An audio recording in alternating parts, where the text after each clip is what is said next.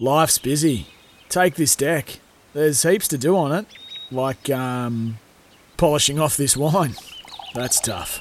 Life's pretty good with a Trex deck. Composite decking with no hard maintenance. Trex, the world's number one decking brand. Well, for the first time in season 2022, we didn't get a winner or a loser on Friday Night Football. Coming up, we hear from our experts and both coaches as we look back on a dramatic and chaotic Richmond Fremantle draw at Marvel Stadium. Pearce drifted down for defence to make himself dangerous. Handball to Clark. Couldn't take the shot, but he does. Handball to Aish, who screws it back. He made terrific contact. And Fremantle have a second snap goal. Turned over to Young, over to Henry. Improvised kick. Mundy, watch out! Pickett rapidly off the bench and got him high. Mundy plays it back to oh. Pearce. A grubber. A grubber, and it went straight to Bolton. You would not believe it. He can have two bounces and stroll into goal. That is a better gift than you'll get on the 25th of December. Balta's got a good look at this. Probably got in each other's way, he and Edwards. But he pounced on it, Bolter, and snapped a goal. He is the most agile of the three. And he shows it there and then. Aish gave up on the short pass to Brayshaw that was there, and flying by comes Walker. Hit the accelerator, took the yards, kicks it into the pocket. It's short of Darcy. It finds its way to Walters. Now would be a good time. And he slides it through for a goal. Tigers have it in the left forward pocket at the throw in. Soldo down to Edwards, out the back to Sonsie. Yes, on the snap. He floats it home. At a soaring moment, his first in league footy. And now Ralph Smith on the overlap. Brayshaw came for him. He kicked it quickly. Oh, great stuff, Cumberland. Saw off Pearce. Bolton mark. Unencumbered. 20 metres out. 10 metres out. The Tiger roar up into the third. And Richmond leads by six. Banfield meets it at full pace. Gave it back to Collier, who kept on coming. Oh. Rioli tracked him down, dragged him down and won the football. Banfield's tried to join them to even it up. Broad in the air made the spoil. Banfield gets his chance at ground level. Left foot kick. It was coming back and it curls through. And Fremantle respond and the score is tied up. We could be headed for another heady 60 seconds at the end for the Tigers. Baker swoops it up, kicks inside 50 where Balta marks. The finest of margins. It's on the fingertips of Brayshaw, but it falls from his grasp. Minute 30 on the clock. Time's up. He's been called to play. Oh, oh! won't score. Charged down by Frederick, even by Richmondy standards. That was bizarre. on the city wing. They form up around the throw in. Scores are level. Are we're going to have a draw? It'll take something pretty amazing. It squeezes out the back. Pickett surging forward. Pokes it. Yes, Cumberland. Just outside the played 50 to on. the siren sound. He played on. Richmond have shot themselves in the foot again. the most chaotic finish to the game. Cumberland took the mark just outside the 50. He is in tears. He can't believe it. Consoled by his teammates, he played on instinctively because he may have thought he was too far out to score, which is fair enough. And no one quite knows how to feel. They console him again and again. And those words from Damien Hardwick from last week are still ringing in all our ears. Richmond killing Richmond. The litany goes Castagna, who either didn't kick the goal or get it over the top against the Suns. Smart arts last week, and this week, neither Balta nor Cumberland get their shots to win the game. One has the shot clock expire on them, and one plays on as the siren rings. Incredible. Yes, what an incredible finish. And that empty feeling that so often comes with the draw was felt by both Richmond and Fremantle at the end of last night's game. Two points each, with Richmond having a couple of significant opportunities, as you heard, to score from Noah Balta and Noah Cumberland. Balta taking too long over a long set shot and was called play on, claiming later that he didn't hear the umpire's warning, while Cumberland played on not knowing the final siren was going to sound. So missed the opportunity opportunity to be the hero after the siren. Way back at the start of the game, it was Fremantle who made the early jump, kicked the first two goals. The Tigers looked a little bit jumpy initially, but when they got going with a trademark goal over the back to Jack Riewoldt, they actually looked the better side. By quarter time, it was three goals each, and the Tigers were moving the ball well. They had the edge at the contest, while the Dockers were marking and playing on more than usual. So into the second term, and the Tigers continued to send it from their back after the front half more so than normal, but they couldn't capitalise up forward. In fact, both forward lines looked a little dysfunctional. The Tigers, in the absence of Tom Lynch, had both Ruckman playing down there, with Nankervis in particular playing out of the goal square and struggling to adapt, while Taberner wasn't a factor in the first half for Fremantle. Vlastuin and Rioli were important in defence for Richmond. Vlastuin playing as the spare, and Young was impressive in defence. In fact, most of the Fremantle defence were on top. At half time, Richmond led by three points. The third quarter was a strange, in fact, bit of a non event, with the Tigers kicking the only goal of the term. It was a memorable one, though, for young Tyler Sonsie in just his second game. But neither side could complete their plays, with Fremantle allowing the Tigers to use Vlastuin as that extra in defence.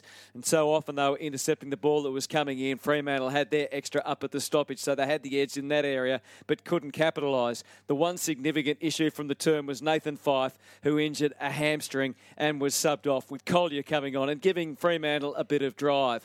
The final term was gripping, but littered with mistakes. Taberner, though, finally took a mark versus Tarrant and kicked truly. Cumberland's strength led to a Bolton goal, but Banfield answered, and soon we were left in a holding pattern right to the end where the drama took place.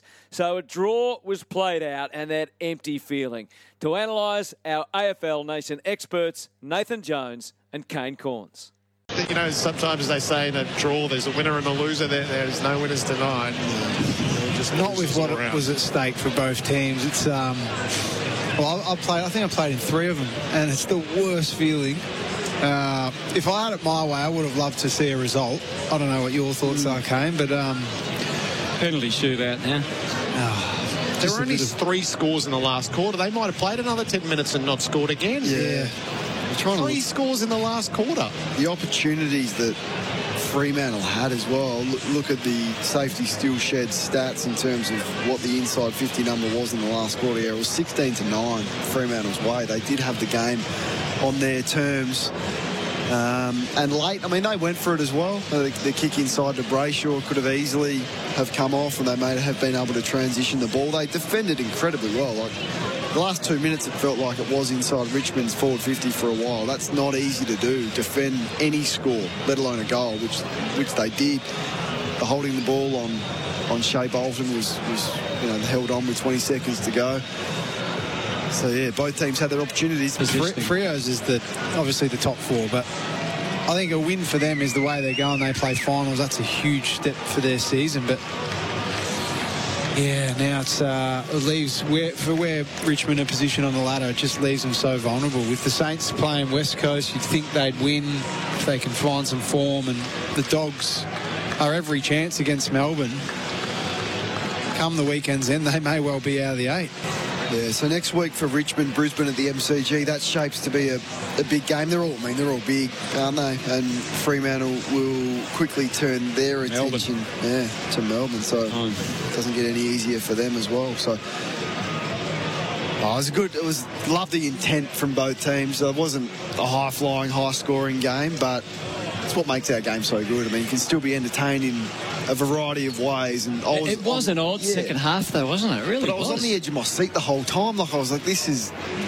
I don't know. There was just a physicality behind the game and a sort of a tactical battle that was fascinating. And as I said during the call, Justin Longmuir was probably going, "Oh, we I'm probably pretty happy with how tactically we went about it. If a couple of those snaps went through, and it was interesting though that they just didn't, not at all, try to equal up the numbers. No, they must have been happy with. Really comfortable with the work around the footy and thought if we can just bring the ball to the ground, which they did better in the last quarter, we're going to get some opportunities. So, yeah, as I said, Griffin Logue dropped three or four marks inside 50. Taberner dropped one as well. So, they, I mean, that, both teams had their opportunities. I felt like Fremantle left a couple of goals out there.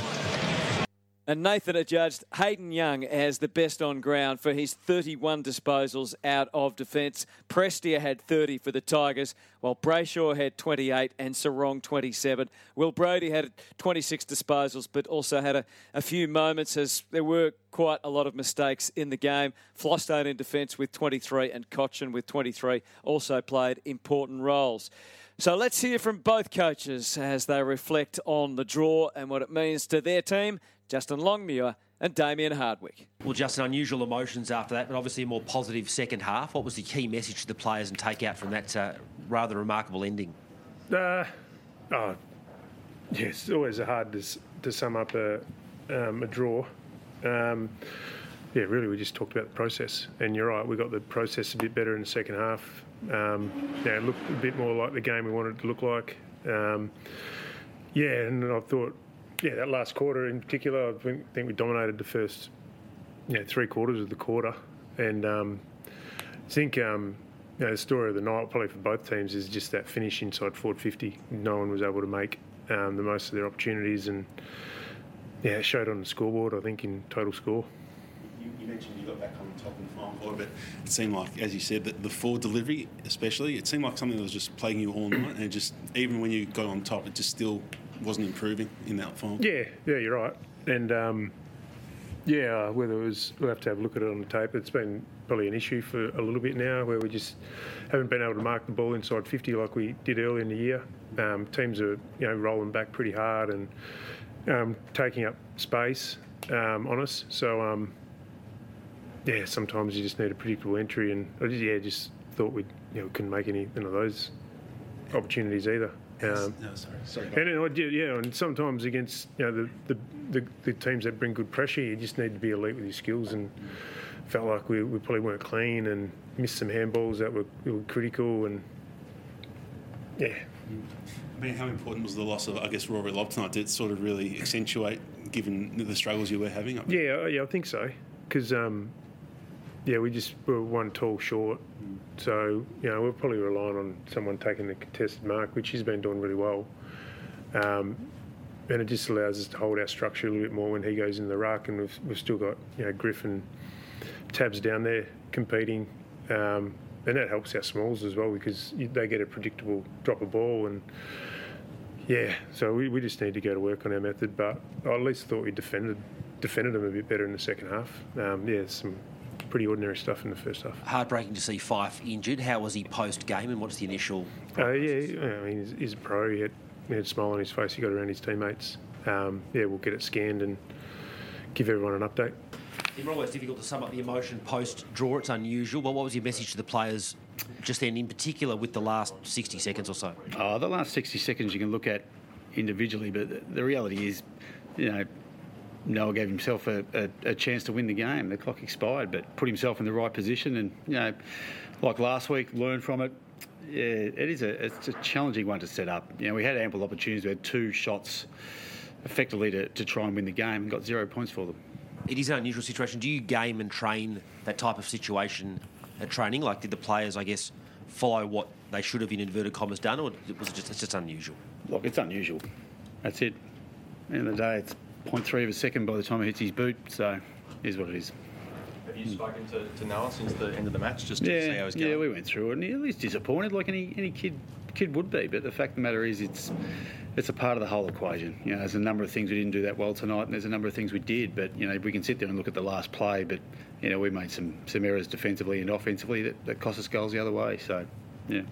Where, where, does it sit on the scale of the last the last three weeks? Have been pretty. You've had a lot of opportunities, but haven't converted. Where does this sit for you in terms of that? Oh, Is this better? Look, it, it's hard to say. To be honest, it's you know sometimes you you know the funny game to watch. I would say like it was it was you know slow and, and boring. I, w- I would say at various stages. So um, yeah, it was a challenge. So we'll, we'll digest it, have a look at it, and, and find out what it shows. Hard to sort of say at the moment played, obviously played Nankervis up forward more than he normally would. I yep. mean, it, it, seemed to be you just couldn't get it past that sort of half forward deep and create scoring opportunities, even though you're getting. Yeah, we were. We probably, you know, same sort of thing. I thought we missed a couple of opportunities as well, but you know, Soldo was really good early in the ruck. I thought he'd get clear hand to the ball, and we probably didn't capitalise on you know, I think our first possession numbers in quarter one were like nine, nine or ten, but only had three or four clearances, so we just couldn't quite get clear. But um, you know, Toby, we needed a contest up forward, and that's what he provided. Um, Soldo's done reasonably well against Darcy before, so we thought we'd give it another look. So again, the Tigers coming up short at Marvel. This time, though, in a close finish, they get the two points. So on the ladder, Richmond uh, on 38 points. Those teams around them, though, the Western Bulldogs on 36, St Kilda on 36, Port Adelaide 32, and the Gold Coast 32, all have matches over the weekend. None of them look particularly easy. So Richmond could potentially stay in the eight or indeed the going could get quite tough from here. Fremantle's two points move them up to third with the Brisbane Lions to host the Gold Coast Suns over the weekend, and Collingwood also on 48 points with a chance against the Bombers on Sunday to go past Fremantle. The other issue out of the night that we all had an eye on was how the new interpretations of the high tackle would play out. It wasn't a major factor in the night, although the probably one observation was Michael Walters seemed a little bit unsure how to go about when he had the football as he tried to work out a new approach. That will be a watching brief over the weekend. There'll be plenty to dissect and discuss in crunch time, so make sure you join the team and, of course, all our uh, commentators over the weekend on AFL Nation. But the round, round 19, has started with a draw. Life's busy. Take this deck. There's heaps to do on it, like um, polishing off this wine. That's tough. Life's pretty good with a Trex deck. Composite decking with no hard maintenance. Trex, the world's number one decking brand.